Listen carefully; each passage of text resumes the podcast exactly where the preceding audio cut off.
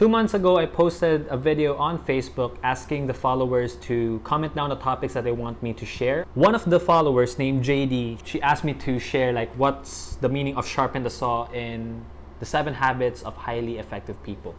Sharpening the saw basically means that you have to be you have to learn all the time if you are a person. You have to be open, you have to move forward because when you're stagnant, you're not growing. And so when you're not growing, you're not contributing to the society because what is there to contribute if your mind is empty?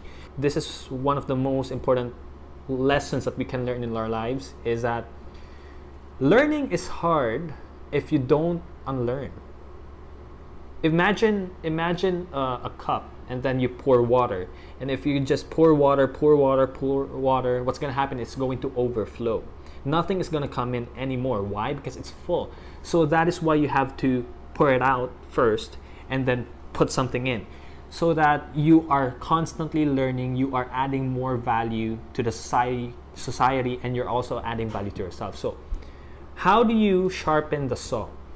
You do it by interacting with different people.